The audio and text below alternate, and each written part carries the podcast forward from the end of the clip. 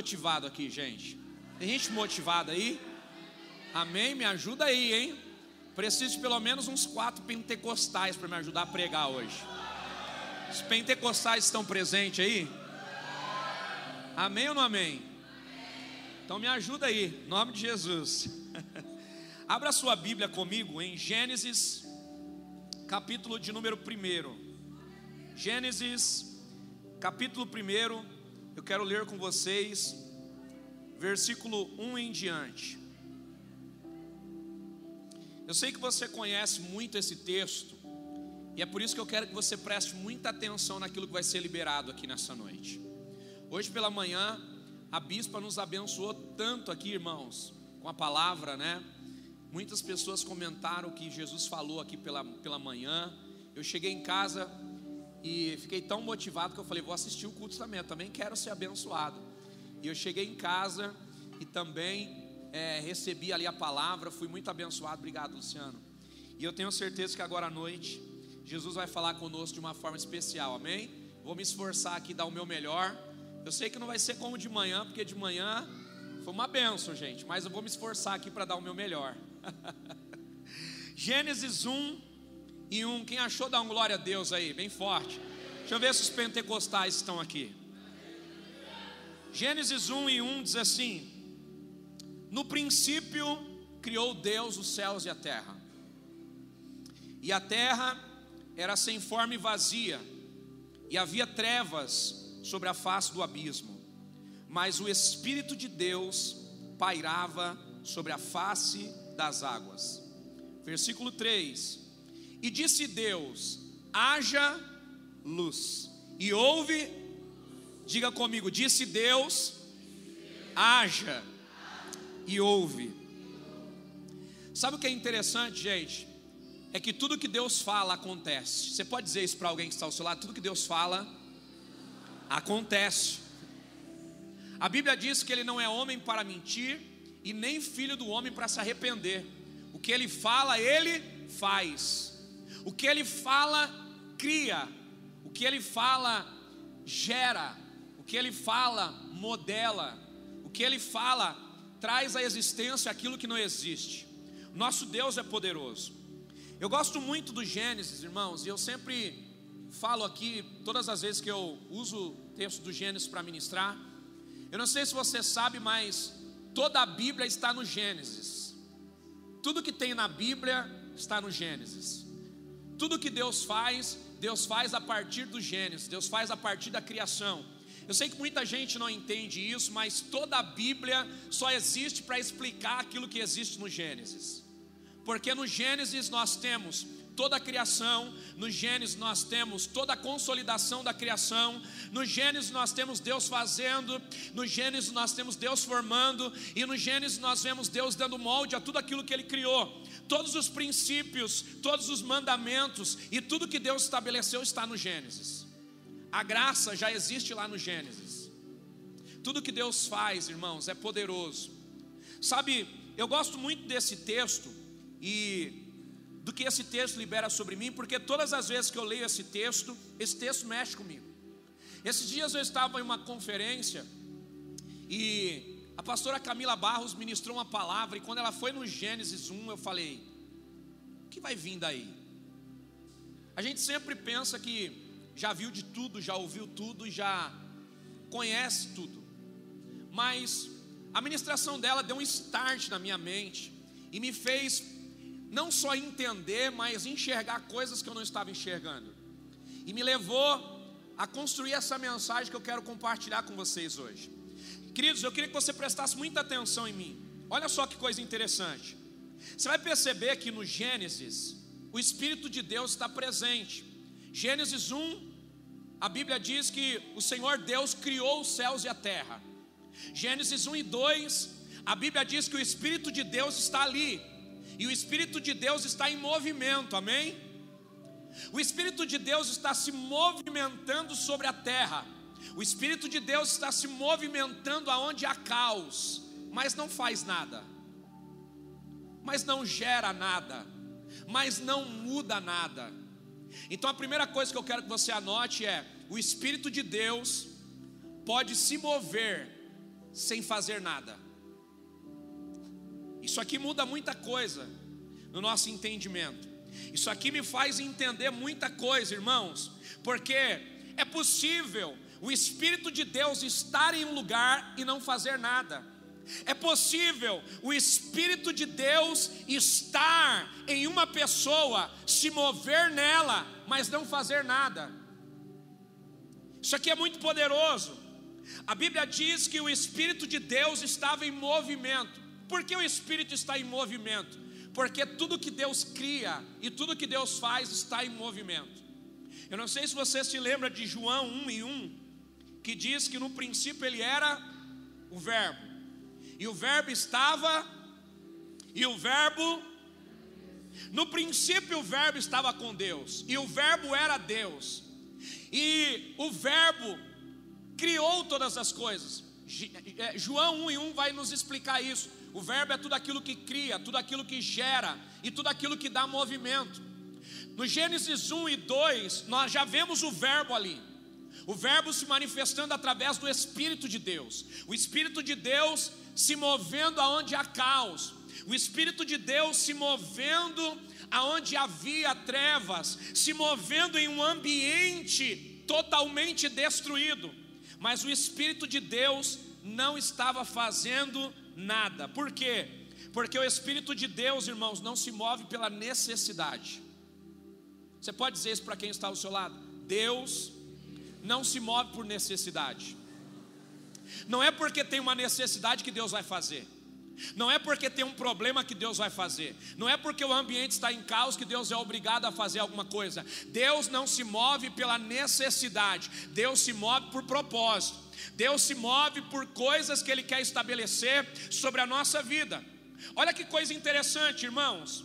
Deus, Ele está ali em movimento sobre a terra, mas Ele não faz nada. Por quê? Porque o fato dele estar em um ambiente não significa que ele vai interferir naquele ambiente. Para que ele entre com intervenção em um ambiente, para que ele entre com intervenção naquele lugar, foi necessário uma palavra. Deus disse: haja, e a palavra fez o espírito em movimento criar. A palavra fez o espírito em movimento trazer para fora aquilo que não existia. Diga para quem está do seu lado: a palavra cria, a palavra traz para fora uma nova realidade. A primeira coisa que eu quero que você entenda, queridos, é que é interessante aqui no Gênesis, que o texto vai dizer para nós que o ambiente é um ambiente de caos. O texto vai dizer para nós que havia trevas, mas Deus não se move, Carlos, para responder às trevas porque Deus não se move pela necessidade. Deus, quando libera uma palavra, ele diz: haja o que? Deus criou algo, ele não se preocupou com o que estava lá, ele se preocupou em dar propósito para aquilo que ele está criando. Diga para quem está do seu lado: Deus não se move com necessidades, Deus se move por propósito. Deus não estava nem aí para trevas, Deus criou a luz, irmãos, e quando Deus criou a luz, o que aconteceu com as trevas? Elas foram dissipadas. Quando Deus cria a luz, aquilo que é contrário à luz perde a força. Deus não foi contra as trevas, Ele manifestou a luz, e quando Ele manifestou a luz, as trevas perderam força. Deixa eu te dizer uma coisa: Deus não se move por uma necessidade, Deus se move por um propósito. O compromisso de Deus, irmãos, é estabelecer propósito. O compromisso de Deus é estabelecer coisas novas. O compromisso de Deus é fazer coisas poderosas. Eu sei que você está meio confuso, eu vou ser mais claro para você. Deixa eu te dizer uma coisa. Deus não vai na sua casa para converter o seu marido só porque você tem uma necessidade que ele converta o seu marido. O trabalhar de Deus vai ser em você. Ele vai te transformar numa pessoa melhor, ele vai te transformar numa pessoa melhor para a sua casa, para a sua família, e porque ele vai te transformar numa pessoa melhor, alguém que está lá te vendo vai desejar também ser aquilo que você é. Então vai receber Jesus por aquilo que você manifesta. Diga para quem está do seu lado: Deus não se move por necessidade, Irmãos, deixa eu ser mais claro para você. Não é porque você tem uma necessidade financeira que Deus vai te dar dinheiro. Não é porque você tem um problema financeiro que Deus vai entrar no seu problema financeiro apenas para que Ele resolva um problema que existe lá. Deus não vai entrar no seu problema financeiro. Deus vai te dar novas ideias. Deus vai te dar novas habilidades. E as ideias que Ele vai te dar, a habilidade que Ele vai te dar, vai fazer você gerar mais riqueza. E a riqueza que você vai gerar vai fazer toda a escassez que existe na sua vida perder o destino, perder o propósito. Diga para quem está do seu lado: Deus vai te dar ideias, dons, talentos e habilidades, e toda a escassez vai embora da sua vida. Deus não se move pela escassez, Deus se move pelo propósito. Está conseguindo entender isso? Às vezes nós estamos orando errado, às vezes nós estamos pedindo coisas para Deus que Deus não vai fazer, às vezes nós estamos colocando Deus em cenários que Deus não vai mudar. Nós estamos pedindo para Deus para que Ele faça coisas que é contrária à natureza de Deus. Você já parou para pensar que muitas vezes você está orando e dizendo: Deus, me honra, eu estou sendo humilhado aqui. Deus, olha só o que a minha família está fazendo. Olha só o que eu estou vivendo aqui no meu ambiente de trabalho. Deus entra aqui, faz alguma coisa. Eu estou cansado de ser humilhado. Eu estou cansado de passar por isso, meu irmão. Deus não vai agir nesse cenário. O que ele vai fazer? Ele vai fazer você crescer, Ele vai fazer você se desenvolver, Ele vai fazer você se tornar uma pessoa melhor, Ele vai usar essa afronta para te transformar numa pessoa mais habilidosa, uma pessoa mais equilibrada, uma pessoa mais eficiente, e essa eficiência que Ele vai colocar na sua vida, esse potencial que Ele vai colocar na sua vida, vai fazer quem te desonrou te honrar, quem falou mal de você falar bem de você, alguém que não queria te desejar no ambiente, porque Ele vai te desenvolver e o ambiente que te desonrou vai desejar te ter. Está conseguindo entender isso? Coloca a mão sobre alguém que está do seu lado e diga assim: Deus vai te colocar no lugar certo, na hora certa, e vai fazer em você coisas novas, incríveis, e tudo aquilo que estava lutando contra a sua natureza vai perder a força. Se você crê nisso, por favor, aplaude a Jesus aí.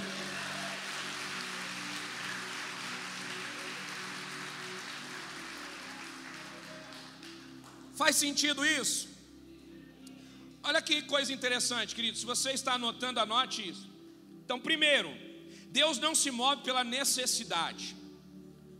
Deus viu que a terra precisava de luz e ele se moveu para trazer luz para a terra. Ele não se moveu para acabar com as trevas e, e, trabalhar a partir das trevas, porque Deus não trabalha pela necessidade existente, Deus trabalha para que o propósito se estabeleça. Deus não começou a terra indo lá mexer no caos indo lá mexer no que estava escuro, não. Ele começou a terra trazendo à tona luz, e a luz começou a transformar todo o ambiente. E ele começa a liberar a palavra, e a palavra começa a criar, a palavra começa a trazer à existência aquilo que não existe. A segunda coisa que eu quero que você anote é que tudo que nós precisamos, nós precisamos gerar e criar. Tudo que nós precisamos, nós temos que construir em Deus. Às vezes na sua vida você vai ter ambientes de caos. Às vezes na nossa vida nós vamos ver à nossa frente sepulcros, lugares de morte, lugares de destruição, cenários de improbabilidade. Às vezes você está em algum ambiente onde até mesmo Deus te colocou, e quando você olha à sua volta, a única coisa que você vê é improbabilidade. A Bíblia diz, irmãos, que Deus pegou Ezequiel, eu gosto muito desse texto de Ezequiel 37. E Deus, quando pegou Ezequiel, levou ele em um ambiente, e no ambiente não existia vida, no ambiente não havia beleza, no ambiente só havia caos, no ambiente só havia destruição. E Deus levou Ezequiel lá para quê? Para que ele pudesse liberar a palavra, para que a palavra pudesse gerar o que o ambiente precisava, para que a palavra pudesse determinar o que iria modelar aquele ambiente. Por quê? Porque a palavra cria. Existem muitas coisas na sua vida que você vai trazer à tona para a sua história, declarando e profetizando. Porque tem coisas, irmãos, na nossa vida que nós só vamos mudar pelo poder da palavra. Existem coisas na nossa vida que nós só vamos criar profetizando, trazendo para fora, declarando, para que as nossas declarações se transformem em ambientes que nós vamos viver. Eu quero que você coloque a mão sobre alguém que está do seu lado e diga para essa pessoa linda que está ao seu lado: Eu declaro no nome de Jesus que você está entendendo o que Deus quer de você. E em todos os ambientes onde você entrar, diga isso, em todos os ambientes que você entrar, você vai declarar a palavra. Você vai trazer à existência aquilo que não existe. Você vai mudar o lugar, você vai mudar a geografia, como pastor, declarando a palavra, declarando o que você quer ver, declarando o que o ambiente precisa, declarando pelo poder da palavra. Você quer um filho inteligente? Então gere esse filho inteligente. Como? Declarando a palavra: Meu filho, você é uma bênção. Meu filho, você é inteligente. Meu filho, você foi gerado em amor. Meu filho, você é o que a palavra diz que você é. E você é inteligente, você é uma bênção. Que é isso? Você está gerando o que você quer ver. Você vai olhar para o seu casamento e vai dizer: O meu casamento é uma bênção. Você vai olhar para o seu casamento e vai dizer: Meu marido é uma bênção, a minha esposa é uma bênção. Meu casamento vai entrar na melhor estação. Meu casamento vai viver uma nova lua de mel. O que você está fazendo? Você está declarando aquilo que você quer ver. Você está declarando aquilo que você quer viver. Você está gerando uma nova atmosfera. Você está trazendo para o mundo físico aquilo que é realidade no mundo espiritual. Você está declarando a palavra. Sabe o que eu acho incrível, irmãos? É que Deus sempre está levantando na terra pessoas que são capazes de trazer revolução para a terra. Talvez você está sentado do lado de um revolucionário. Talvez você está sentado do lado de uma revolucionária. Você já prova pensar que Deus sempre leva os filhos dele para ambientes de caos?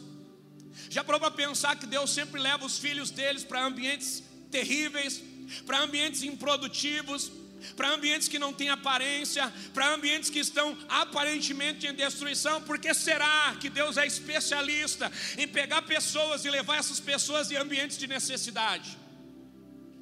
Porque Deus quer nos usar para criar aquilo que não existe. Quando Deus pegou o profeta Eliseu e quis abençoar o profeta Eliseu, Deus levou ele para onde? Para a casa de uma mulher viúva. Deus pegou Eliseu e levou ele para onde? Para um ambiente onde ninguém podia ajudá-lo. Para um ambiente onde ninguém podia estender as mãos para ele.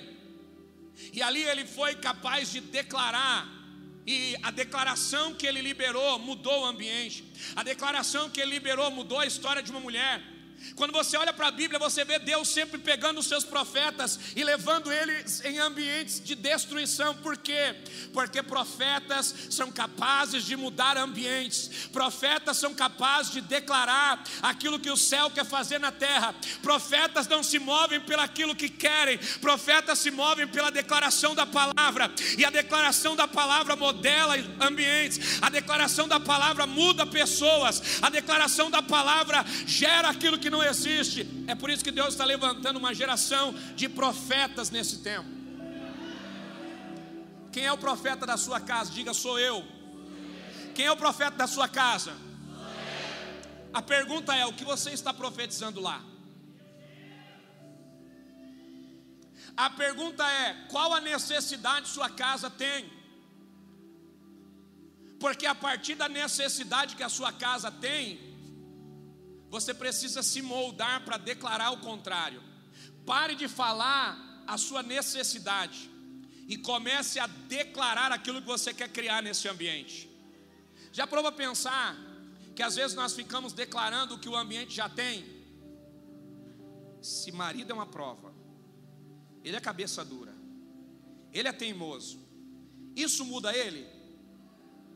Então por que você está falando ainda? Esse menino Parece o pai. Esse menino não tem jeito. Esse menino é isso. Esse menino é aquilo. Isso mudou o menino? Então por que você está falando ainda? Eu não aguento mais pagar a conta. Eu pago uma conta, chega outra. Eu não aguento mais esse emprego. Toda vez chega no final do mês, é tanto desconto nessa folha, eu não sei mais o que eu faço. Isso mudou a sua realidade? Então por que você está declarando as mesmas coisas que não mudam as suas realidades? Quem é o profeta da sua casa?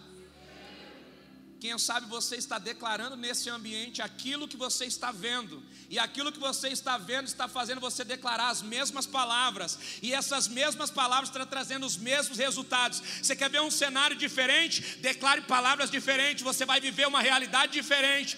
Declare palavras diferentes, e essas palavras diferentes vão moldar esse ambiente, e esse ambiente será diferente. Quem é o profeta da sua casa? Então declare o que o ambiente precisa. Quem é o profeta da sua casa? Então declare aquilo que não existe na sua casa. Declare aquilo que a sua casa precisa.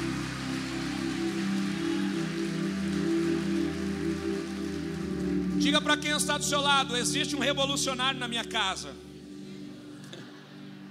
Você precisa entender uma coisa, irmãos: Deus ama levantar revolucionários. Por quê? Porque revolucionários, irmãos, eles sabem trabalhar com matéria-prima simples. Revolucionários são chamados para transformar lugares, para transformar ambientes. Eles transformam pessoas simples em pessoas nobres. Eles transformam pessoas improváveis em pessoas específicas. É isso que o céu faz. O céu pega gente que não valia nada e dá valor para essas pessoas. O céu pega alguém que não tem talento e dá talentos únicos. O, o céu pega alguém que está no final da fila e levanta, potencializa, ajuda e coloca como primeiro da fila. Esse é o papel do céu. Você é um representante do céu.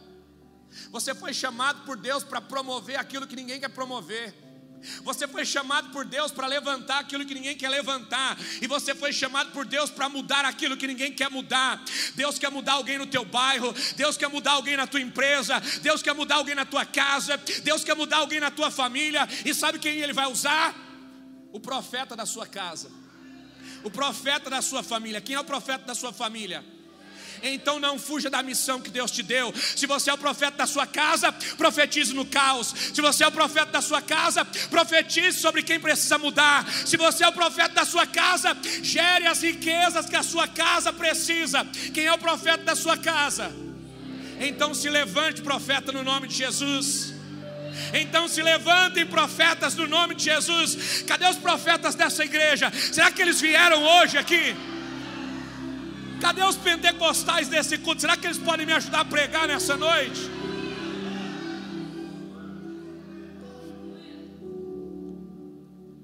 Revolucionários, irmãos, chegam em lugares limitados e produzem ilimitadamente. Revolucionários chegam em cenário de desvantagem e saem na frente. Pessoas chamadas por Deus são pessoas chamadas para mudar ambiente. Se você está com Deus, você pode ser o último da fila. Você pode chegar como último. Só que existe uma palavra sobre você. Qual palavra? O último será?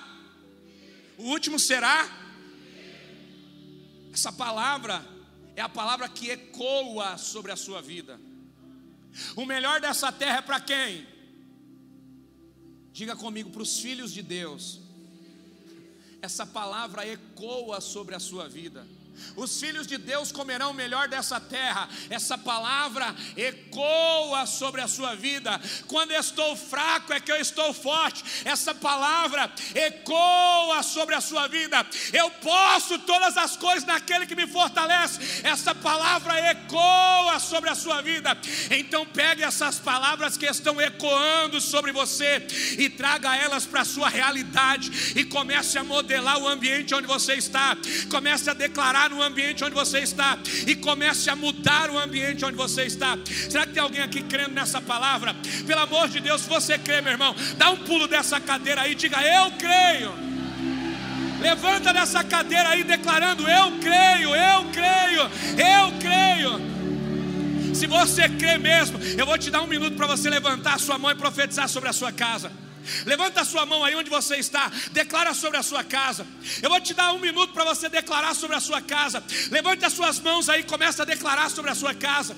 Levante as suas mãos e comece a declarar: a minha casa é uma bênção, a minha semana é uma bênção. Essa semana as coisas vão dar certo, essa semana as coisas vão mudar. Eu declaro no nome de Jesus que essa semana a minha família vai ser surpreendida. Eu declaro que essa semana lá na empresa eu vou ver surpresa do céu. Declara no nome de Jesus. Eu vou te dar um minuto para você declarar. Vamos.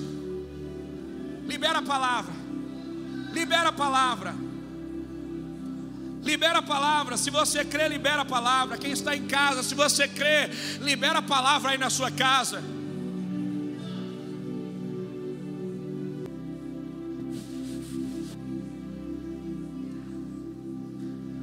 Isso, declara, meu irmão, não tenha medo.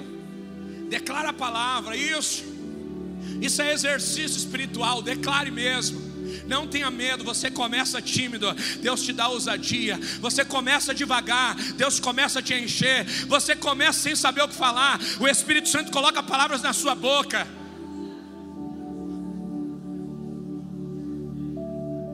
Amém? Você crê, aplaude a Jesus. Pode se sentar.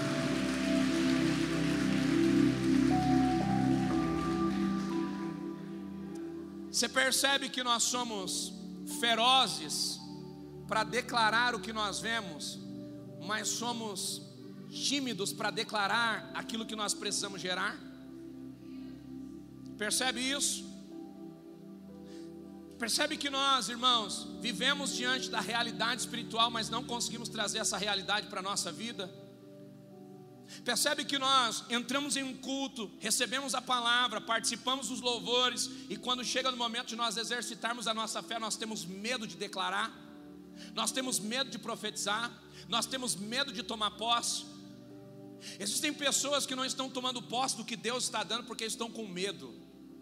Existem pessoas que não estão entrando nos cenários que Deus está a, abrindo porque estão com medo, se sentem incapazes de entrar no cenário se sentem incapazes de corresponder com a responsabilidade, se sentem incapazes de assumir aquilo que Deus está lhes entregando. Mas eu vim aqui nessa noite para declarar no nome de Jesus que todo medo vai sair da sua vida e a ousadia do Senhor vai tomar conta da sua história, e você não vai se mover por medo, mas vai se mover pela ousadia que a palavra de Deus te dá. Se você crê, dá um glória a Jesus aí. Terceiro, queridos, Deus não se relaciona conosco por causa das necessidades.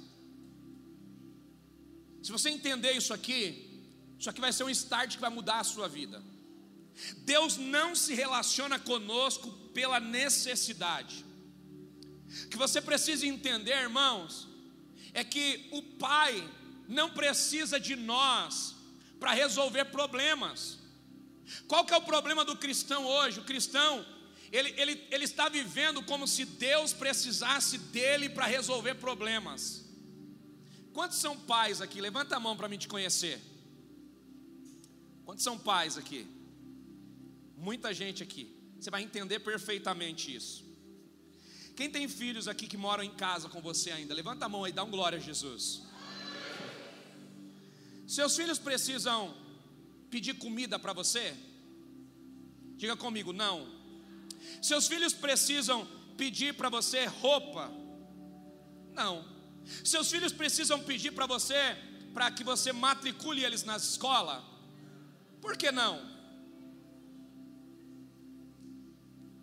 Por que não? Porque como pais, existem coisas que os filhos não precisam pedir. Como pais, nós damos. Sim ou não? Aqui tem um menino pequeno no colo da mãe, um maiorzinho e um menor. Esse menino não precisa chegar lá e dizer: Mãe, eu não tomei café hoje, mãe, eu não almocei, mãe, eu não jantei. Para a mãe falar: Ah, preciso fazer comida. Ir lá preparar a comida, preparar a mamadeira, preparar alguma coisa, dizer: Não, vou levar para o meu filho porque ele pediu. Isso é necessário? Por que não? Porque a mãe que é mãe, o pai que é pai, sabe quais são as necessidades do seu filho. O filho não precisa pedir, o pai faz. O filho não precisa pedir, a mãe faz. O filho não precisa dizer que o tênis furou para a mãe comprar outro. A mãe já está comprando antes disso, o pai já está comprando antes disso. O filho não precisa chegar aos 5, 6 anos de idade e dizer: Mãe, está na hora de eu ir para a escola. Eu preciso estudar. Por que não? Porque os pais percebem que os filhos precisam ser escolarizados, e quando chega na hora deles serem escolarizados, alfabetizados, os pais já conduzem ele para esse ambiente. Um filho não precisa chegar em casa e dizer: pai, eu preciso de lápis, eu preciso de caderno, eu preciso de caneta. Os pais sabem que se colocaram os filhos nas escolas, precisam dar para eles o quê? Quem tem filhos aqui estudando? Quando você matricula o teu filho na escola, qual é a segunda responsabilidade que você sabe que você tem? Diga comigo, comprar material, comprar uniforme. Seu filho precisa dizer que você tem que comprar material? Seu filho precisa dizer que você tem que comprar uniforme? Como pai, quando você dá uma responsabilidade para o seu filho, você já sabe o que você precisa dar para o seu filho para que ele cumpra com aquela responsabilidade. Agora deixa eu te fazer uma outra pergunta, meu irmão. Por que, que você está pedindo para Deus coisas que Deus naturalmente já vai te dar? Por que, que nós estamos pedindo coisas para Deus que Deus, como Pai, já vai nos dar sem nós pedirmos? Sabe o que nós precisamos entender, irmãos? A igreja muitas vezes está pedindo para Deus coisas que Deus já vai dar naturalmente. Às vezes, como filhos de Deus, nós estamos dizendo para Deus coisas que Deus já sabe. Nós estamos pedindo para Deus coisas que Deus já naturalmente vai nos dar. Pastor, o que você está querendo dizer? Eu estou querendo te dizer, meu irmão, que você precisa falar com Deus e pedir coisas que Deus ainda não vai te dar naturalmente, mas você precisa pedir: Deus, me dá inteligência para liberar palavras que vão promover na terra aquilo que no céu já é uma realidade. Deus me faz pedir coisas que eu preciso, que estão atreladas ao meu futuro. Deus me faz pensar em coisas que o Senhor quer liberar para a minha vida, mas que eu preciso estar preparado para receber. Então me molda, me prepara para que eu possa falar aquilo que o Senhor quer ouvir. Para que o Senhor possa liberar coisas que eu preciso para cumprir o meu destino. Existem coisas, irmãos, que nós não precisamos pedir para Deus. Deixa eu te dizer uma coisa, queridos. Lá no Gênesis, a Bíblia diz que Deus fez a terra em seis dias, e no sétimo dia ele fez o quê? Deus estava cansado, mas ele descansou. Só que depois que Deus cria o homem, quando foi que Deus descansou? Cadê as mães? Tem mãe aqui nesse culto? Depois que o teu filho nasceu, quando foi que você descansou? Por que, que você não descansa? Porque teu filho tem necessidades e porque os teus filhos têm necessidades, você está sempre trabalhando por eles. Sabe por que, que Deus, quando fez a terra, descansou? Porque na terra tudo já estava pronto, mas a partir do momento que Deus colocou o homem na terra, a partir desse momento Deus nunca mais descansou, porque somos filhos, temos demandas, e Ele está trabalhando para nos dar coisas que nós não precisamos pedir, Ele está nos habilitando para que possamos fazer coisas muito maiores, coisas muito melhores, e agora nós precisamos de inteligência para se relacionar com esse pai e não precisamos pedir para esse pai coisas que naturalmente ele já quer nos dar. Está conseguindo entender isso, querido? Está conseguindo pegar essa perspectiva? Existem coisas, irmãos, que às vezes nós estamos colocando diante de Deus que não existe necessidade. Existem coisas que nós estamos colocando diante de Deus que Deus está dizendo para nós: se você soubesse que eu quero colocar tantas coisas maiores na sua vida e você está se ocupando com coisas que eu já estou predisposto a te entregar.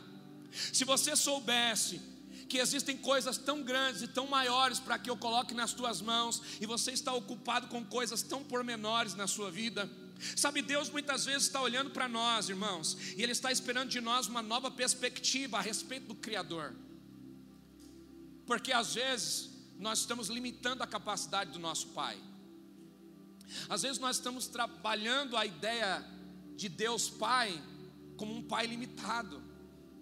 Às vezes nós estamos trabalhando a ideia de um Deus Criador que não consegue criar o universo que eu preciso para viver uma vida feliz. Às vezes nós estamos dizendo que Deus é o nosso Pai, mas como Pai Ele não é capaz de abençoar a minha vida para que eu seja feliz. Nós estamos dizendo que Deus é o nosso Pai, Ele é o Criador do universo, mas não é capaz de criar na minha vida uma ideia plena para que eu possa se autossustentar. Deus é o meu Pai, Ele é o Criador das, do, dos céus, Ele é o Criador da terra, mas parece que Ele perdeu o controle do meu casamento, parece que Ele perdeu o controle da minha vida profissional, Parece que ele perdeu o controle da minha vida sentimental. Parece que eu tenho falado com ele e ele não tem gerado na minha vida o que eu preciso. Ei, deixa eu te dizer uma coisa: você tem um pai que é ilimitado, você tem um pai que é poderoso, e ele está dizendo para você nessa noite: eu quero te habilitar para que você declare aquilo que você precisa e para que você gere aquilo que você precisa, porque você é um filho que tem potencial, você é um filho que eu já deleguei autoridade, já deleguei poder. Então se levante como esse filho para gerar tudo aquilo que você precisa, para modelar tudo aquilo que você precisa, para que essa realidade de necessidade seja extinguida e a realidade de provisão chegue sobre a sua vida e sobre a sua casa. Se você crê nisso, por favor, aplaude a Jesus.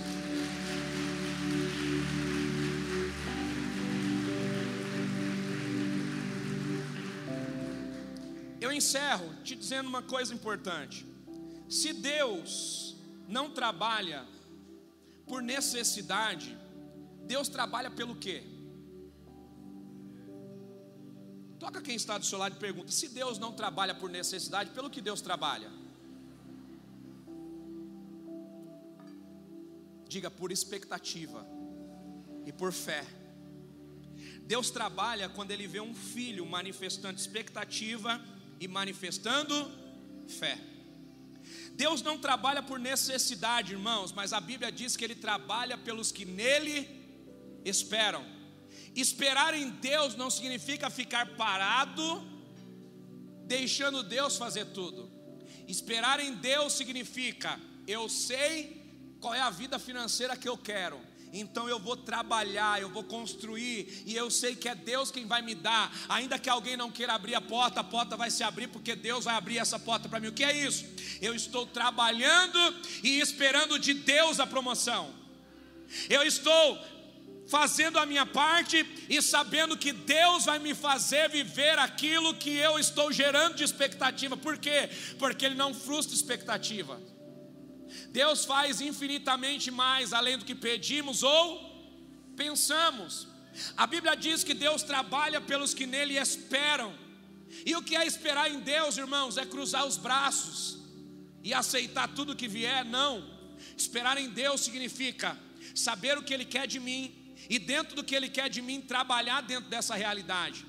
Deus quer que eu seja um bom pai, então eu vou me esforçar para ser um bom pai, e tudo aquilo que eu não tenho para ser um bom pai, Ele vai me dar. Deus quer que eu seja um bom marido, e eu vou me esforçar para ser um bom marido, e tudo aquilo que faltar para que eu seja um bom marido, Deus vai me dar.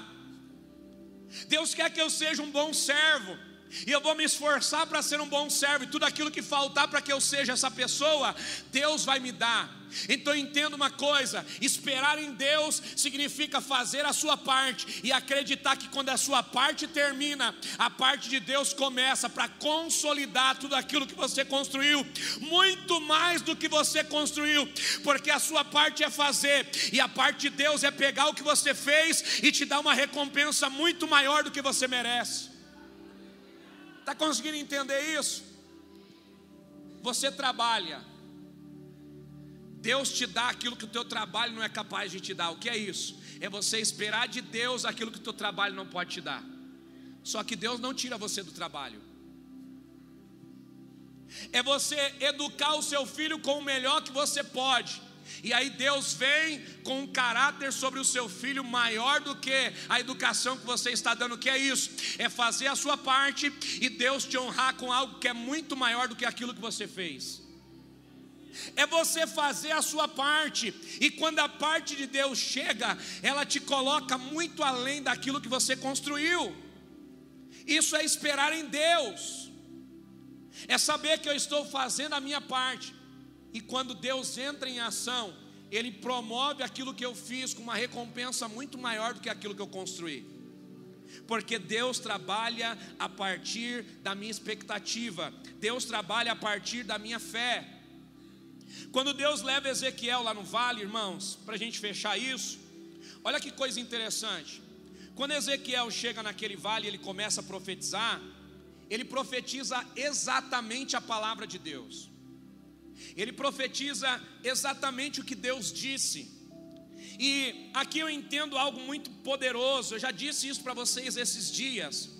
Profeta bom não é aquele que revela o que vai acontecer. Profeta bom é aquele que repete com fidelidade aquilo que Deus disse. Você pode repetir isso comigo? Profeta bom não é aquele que revela o que vai acontecer. Profeta bom é aquele que revela com fidelidade aquilo que Deus disse. O que Deus disse, irmãos, está na palavra. E quando eu me torno um profeta, quando eu declaro com fidelidade o que a palavra diz. Lembra que eu fiz uma pergunta para você? E qual foi a pergunta? Quem é o profeta da sua? E aqui eu quero encerrar com você. Quem é o profeta da sua casa? O que, que você está profetizando? Talvez você está profetizando segundo as suas condições. Você está errado. Você está errada. Talvez você está profetizando segundo o que você vê. Você está errado ou errada. Pastor, então o que eu devo profetizar? Você deve profetizar a palavra. Você deve profetizar o que Deus disse. O que é isso? É se tornar um profeta segundo a palavra de Deus, é declarar sobre a sua casa o poder da palavra, é declarar sobre as suas finanças o poder da palavra, é declarar sobre os seus filhos o poder da palavra, é declarar sobre a sua realidade que a palavra diz que você é. Você está se tornando o profeta ideal para a sua casa, quando você profetiza o que a palavra diz concernente à sua casa, concernente à sua família e concernente à sua realidade. Se somos os profetas da nossa casa, irmãos, o que estamos declarando? Às vezes não estamos declarando porque estamos com medo, estamos com medo de declarar, estamos com medo porque está difícil aquilo que nós precisamos declarar, estamos com medo porque aquilo que precisamos está caro demais, e às vezes não confiamos que a nossa declaração vai trazer à tona aquilo que precisamos. É você olhar para a necessidade que a sua casa tem, olhar para a probabilidade que a sua casa tem e ter que tomar uma decisão. Qual decisão? A probabilidade de acontecer é baixa. A realidade da minha casa de realizar é baixa. Diga comigo, glória a Deus. Porque quando tudo para você parece impossível, tudo para Deus se torna possível. E é por isso que muitas vezes Deus tira da nossa mão a capacidade de fazer, para que a gente comece a ter a capacidade de declarar. E quando a gente começa a declarar aquilo que é a vontade de Deus para nossa casa, então a nossa declaração começa a ser liberada e o nosso nível de fé começa a se manifestar. Eu vou te dar exemplos. Eu falei aqui domingo passado. Nós terminamos uma conferência na nossa igreja o ano passado. E quando nós terminamos a conferência aqui, nós tínhamos aqui no paredão da igreja um telão emprestado, alugado. Alguém colocou aqui para a gente para nos abençoar. E quando terminou, tirou todo aquele cenário, não existia nada. Parecia o Gênesis 1 em 1. Um palco sem forma e vazio e aí o que, que nós fizemos? Quem lembra disso? Igreja, levanta sua mão aí. Olha para cá e declara no nome de Jesus. Vai aparecer um telão aí, Deus vai nos dar condições. O que, que você está vendo agora na sua frente? A probabilidade de nós termos era real. As condições para nós termos era real mas foi exatamente aquilo que existia de improbabilidade que manifestou o poder de Deus, porque quando você não pode, Deus pode, quando você não tem a capacidade de fazer, Deus faz. Sabe o que eu quero que você entenda? Talvez aquilo que você vai ter que declarar na sua casa aparentemente parece impossível.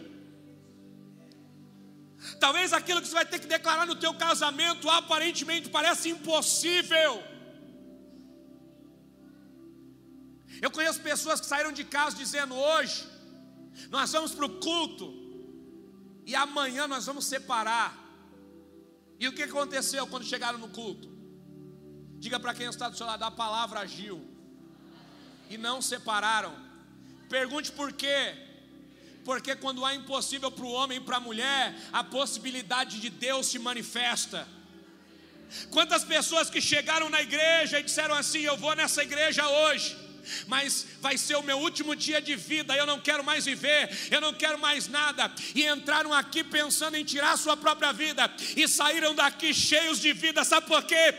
Porque existe poder na palavra de Deus. Agora a pergunta é: por que não estamos usando essa autoridade sobre a nossa vida? Com medo porque aquilo que precisamos declarar aparentemente parece impossível, mas é exatamente aí, meu irmão, que Deus quer trabalhar em você e através de você. Não tenha medo de declarar a palavra, não tenha medo de criar o cenário que você precisa, não tenha medo de chegar na sua casa declarando aquilo que Deus vai fazer, não tenha medo de chegar na empresa declarando que Deus vai mudar o cenário, não tenha medo de olhar para a sua incapacidade e declarar a capacidade de Deus ali, porque Deus é especialista em gerar ambientes, mudar realidades e trazer à tona aquilo que não existe. Talvez aquilo que você precisa está na ponta da sua língua, só precisa declarar. Vamos colocar de pé no nome de Jesus, vamos exercitar. Toca quem está do seu lado aí, diga assim: está preparado?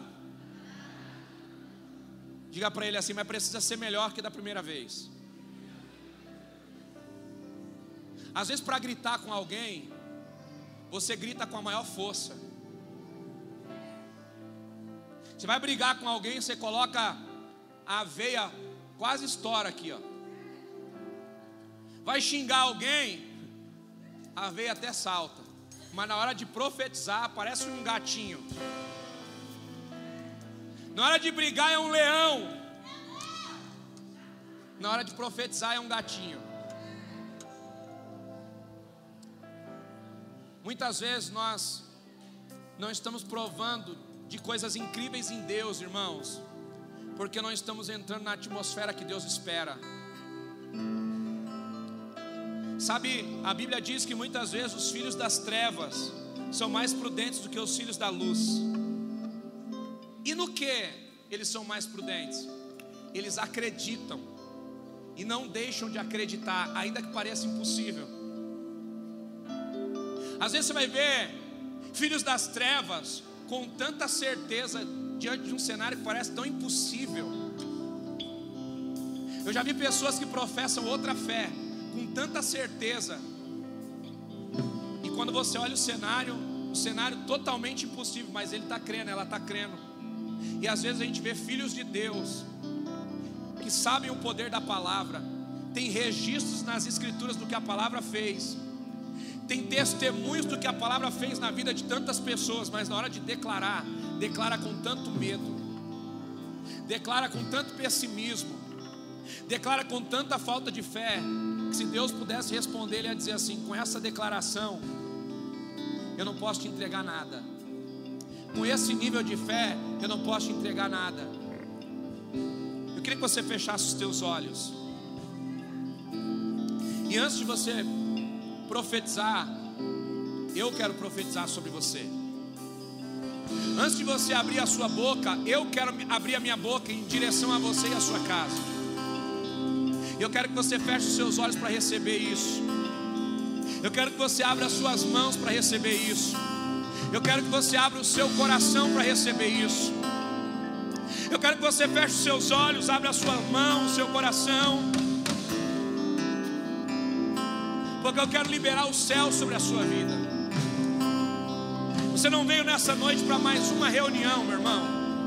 Você não veio nessa noite para passar uma hora e meia ouvindo o pastor gritar, ouvindo o louvor declarar palavras. Não, não. Você veio nessa noite acabar com a escassez da sua vida. Você veio nessa noite para viver uma nova realidade no seu lar, para viver uma nova realidade no seu casamento. Eu quero declarar na autoridade do nome de Jesus que o teu casamento hoje está entrando em uma nova estação. Eu quero declarar na autoridade do nome de Jesus: a sua casa vai viver a melhor estação. Eu quero declarar no nome de Jesus que a sua mente vai começar a ter ideias tão criativas que toda necessidade da sua casa vai ser exterminada. Deus não vai te dar riquezas, Deus vai te dar dons e talentos. Deus não vai te dar dinheiro, Deus vai te dar habilidades e dons. Você vai trabalhar e vai gerar as riquezas que a sua casa precisa. E quando você gerar isso, você vai ter prazer, porque você vai dizer: Fui eu quem fiz. Deus me deu a ideia e deu certo. Deus me deu a habilidade e deu certo. Ah, eu estou conseguindo pagar uma melhor escola para o meu filho. Ah, eu estou conseguindo decorar a minha casa. Ah, eu estou conseguindo reformar a minha casa. Revassura mandará baixeira e andará e andarás.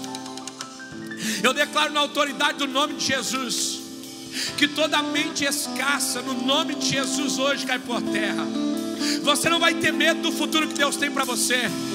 Você não vai ter medo do que Deus quer te usar para gerar. Você não vai ter medo, meu irmão, de assumir essa oportunidade que Deus vai gerar para você. Não tenha medo, as portas estão se abrindo. Não tenha medo, Deus está criando novas atmosferas, novas realidades para promover os seus filhos. Não tenha medo. Não tenha medo se o telefone tocar para te convidar para algo que é maior do que você. Não tenha medo se o teu sonho é maior do que o teu recurso, porque toda realidade de Deus para a nossa vida é maior do que a nossa realidade. Deus está dizendo nessa noite: tenha sonhos maiores do que o teu bolso. Tenha sonhos maiores do que a sua condição financeira. Uravassura mandará baixeira e andará sur e andarás. Você não vai fazer segundo a sua capacidade, você vai fazer segundo a capacidade de Deus. Você não vai fazer segundo aquilo que você sabe, você vai fazer segundo a ideia de Deus sobre a sua vida. Deus vai trazer coisas novas para você. Antes de 2022 acabar, Deus vai trazer para você aquilo que você ainda não tem. Deus vai mudar a sua mente. Deus vai mudar o seu coração, Deus vai mudar algumas áreas da sua vida. Se prepare, Deus está trazendo à tona o que não existe para te favorecer. Não porque existe uma necessidade, mas porque Ele quer te colocar em outro nível. 2022 ainda não acabou. Deus está usando os seus filhos para fazer coisas sobrenaturais. Se prepara, IBF, porque 2023 será o melhor ano dessa igreja. Se prepara, porque 2023 vai ser o ano que você vai fazer coisas que há anos você não conseguia fazer. Uravassura mandará baixeira e andará. Se prepara porque aquela pessoa da sua casa que dizia que não entrava numa igreja por nada, vai entrar por essas portas para declarar que Jesus é o Senhor e Salvador da vida dela.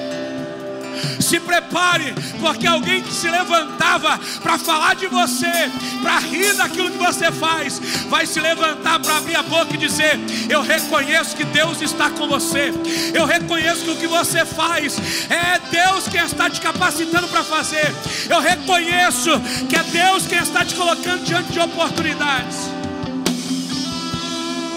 Uravassura mandará baixeira e andará sur e andarás.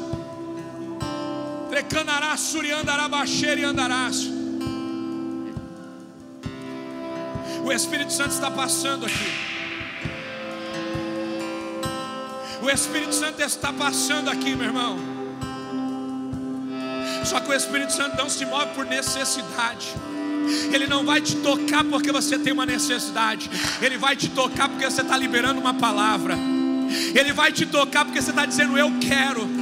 Ele vai te tocar porque você está tendo uma expectativa no teu coração. A casa de Deus vai deixar de ser um lugar de movimento e vai ser um lugar de produtividade. Chega de movimento sem produtividade. Chega de movimento sem ação. Deus está dizendo para nós: é mais ação e menos movimento é mais produtividade e menos movimento. O Espírito de Deus estava se movimentando, mas foi uma palavra que trouxe uma realidade, foi uma palavra que trouxe luz, foi uma palavra que moldou o lugar. Começa a gerar expectativa no teu coração.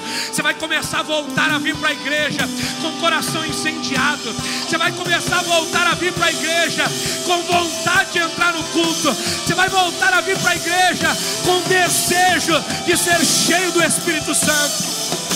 Você vai voltar a desejar falar em outras línguas. Você vai voltar a desejar a ter a ciência da palavra. Você vai voltar a desejar chorar no culto.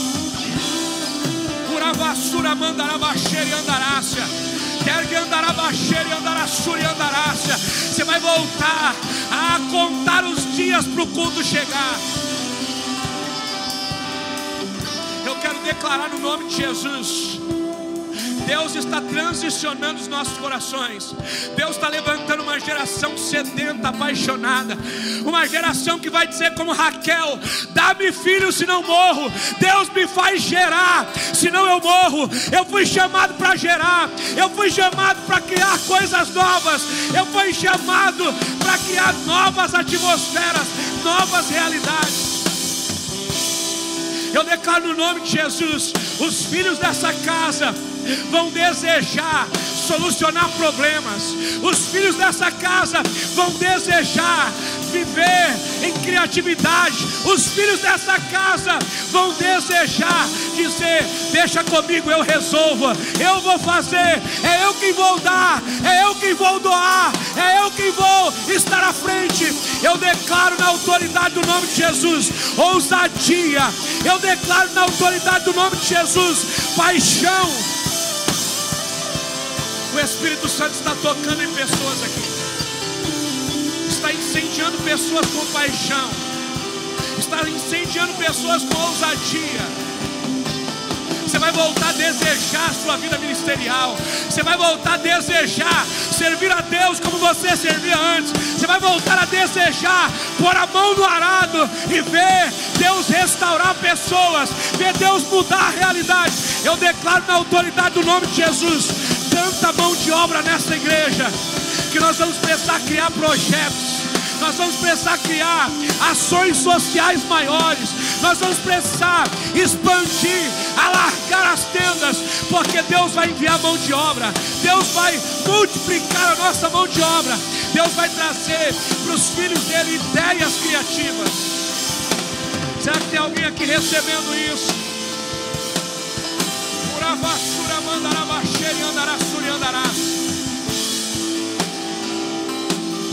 Eu declaro o fim do medo, meu irmão.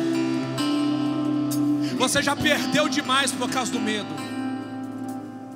Você já perdeu demais com medo de declarar, com medo de assumir, com medo de entrar pela porta que Deus abriu. Mas na autoridade do nome de Jesus, o medo não vai tirar mais nada de você. O medo não vai roubar a sua criatividade. O medo não vai roubar as suas oportunidades. Eu quero declarar no nome de Jesus: não tenha medo de expandir, não tenha medo de alargar as tendas, não tenha medo de tomar posse daquilo que Deus está te dando. Não tenha medo. Uravassura mandarabaxeira e andarassura e andaraço. Sabe por que nós não estamos vendo mais sinais na igreja? Porque os profetas estão com medo medo de declarar cura, medo de dizer assim, diz o Senhor, medo de dizer, medo de declarar, mas nessa noite todo medo está indo embora. Eu declaro no nome de Jesus: pessoas vão entrar no culto na hora da adoração, vão ser batizadas com o Espírito Santo. Eu declaro que pessoas serão curadas, sem mesmo nós precisarmos colocar as mãos. Eu declaro que esse ambiente é um ambiente tomado pela glória de Deus. Enfermidades vão pular para fora. Eu declaro na autoridade do nome de Jesus que esse ambiente é um ambiente de cura. Você vai sair daqui hoje curado. Você vai sair daqui hoje restaurado. Você vai sair daqui hoje incendiado. Você vai sair daqui hoje dizendo: Eu vou colocar tudo no lugar. 2022 ainda, eu vou me posicionar para servir. 2022 ainda, eu vou ser essa mão de obra que Deus precisa. Que se levantem os profetas, que se levantem os adoradores, que se levantem os improváveis nessa noite. Uravassura mandarabaxeira andarassura andarás.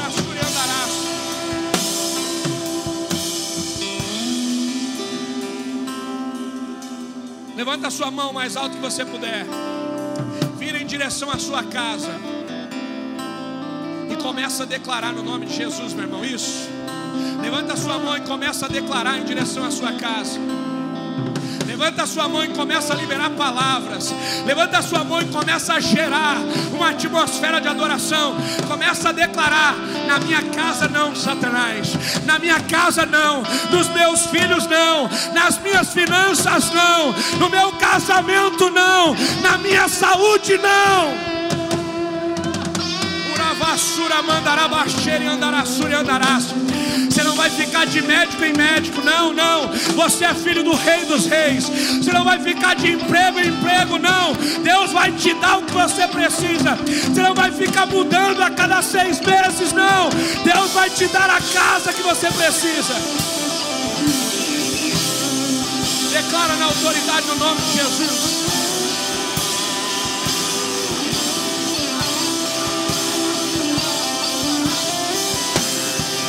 Isso, vamos! O diabo das nossas almas vai pegar a bagagem dele e vai embora hoje. Por um caminho ele veio, mas por sete ele volta. Não há lugar para o medo, não há lugar para dúvida, não há lugar para nenhum espírito contrário, porque este lugar é a casa de Deus, este lugar é um pedacinho dos céus, e eu declaro na autoridade do nome de Jesus: batismo com o Espírito Santo, unção de Deus.